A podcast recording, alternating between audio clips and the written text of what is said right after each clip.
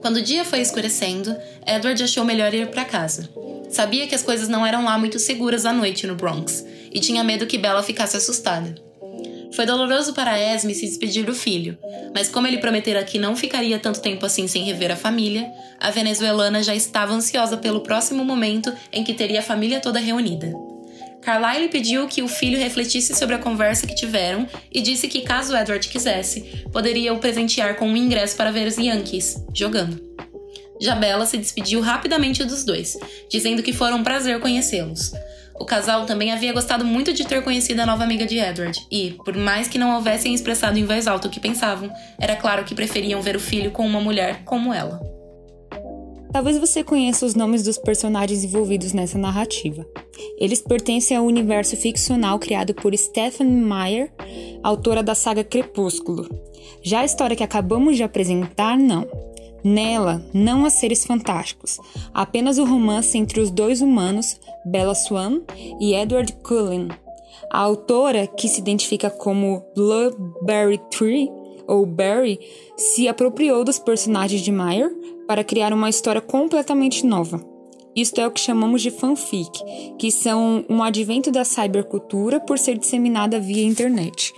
A história 15 Andar, de que lemos o trecho, é composta por 30 capítulos, aproximadamente 159 mil palavras, que provam que não apenas os jovens leem, já que a obra se baseia em uma série de best-sellers, como também escrevem. Olá, professoras, professores e alunos, né? Quem sabe? Eu sou a Jennifer Gonçalves. Eu sou Rebeca Sampaio. E hoje não tem recreio porque precisamos falar sobre literatura e fanfics.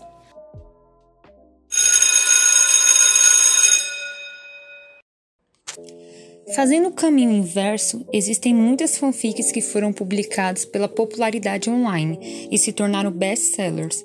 É o caso de obras como 50 Tons de Cinza, da E.L. James, que inicialmente era uma fanfic adulta de Crepúsculo. After, o romance de Anna Todd, que tinha como personagem principal o cantor Harry Styles, e Instrumentos Mortais de Cassandra Clare, que nasceu como uma fanfic de Harry Potter. Todas essas histórias são lidas por prazer pelas massas e considerada literatura menor pela academia, portanto, nunca entrariam em um currículo escolar. A leitura e escrita de qualquer texto envolve o que chamamos de letramento, ou seja, o que a professora pesquisadora Magda Soares define como a ação de ensinar ou aprender a ler e a escrever em determinada esfera. Daí derivam termos como letramento digital, letramento matemático, letramento artístico e o que nos interessa aqui, o letramento literário. O letramento literário é definido pela professora doutora em Teoria e História Literária Zapponi como práticas sociais que usam a escrita ficcional como sistema simbólico em contextos e com objetivos específicos. Um texto literário deve ser ficcional, satisfazer uma necessidade cultural não utilitária e estabelecer relação direta entre escrita e oralidade, com hibridismos de gêneros e modalidades. Essa concepção inclui novelas, séries, filmes e, inclusive, fanfics, e não apenas o livro impresso. Entretanto, nas relações de poder, a escola detém as práticas de letramento literário mais valorizadas e mantém não apenas a leitura exclusiva dos clássicos, como também uma forma tradicional de abordá-los. Como exploramos no episódio anterior, a forma tradicional não aproxima os jovens, o que não significa que eles não façam ou possam fazer parte de uma comunidade leitura. Não é preciso buscar muito para encontrar jovens e adolescentes discutindo literatura em redes como o Facebook, Telegram e principalmente o Twitter, intitulada Book Twitter, onde trocam recomendações e analisam com paixão, profundidade e propriedade títulos como A Seleção, de Kiara Cass e A Rainha Vermelha, de Victoria Aveyard, discutindo questões de gênero, classe, ética, representação racial e muitas outras importantes que, muitas das vezes, são expandidas pela escrita de histórias próprias. Por que essa prática não poderia entrar em sala de aula? Para escrever uma fanfic, o aluno precisa se apropriar de um mundo já estabelecido para expandi-lo e criar novas conexões. Isso implica a leitura e imersão na história, ou seja, uma forma de atrair o interesse para a narrativa literária clássica. O aluno pode dizer: Ah, é chato, eu não gosto. E o professor vai ter o argumento perfeito. Então leia e crie com base nessa história uma outra que te atraia. ou propor a leitura de uma fanfic inspirada em um clássico para uma análise comparada. Há diversas possibilidades de abordagem, contanto que se abre espaço para outros tipos de narrativas ficcionais dentro da escola.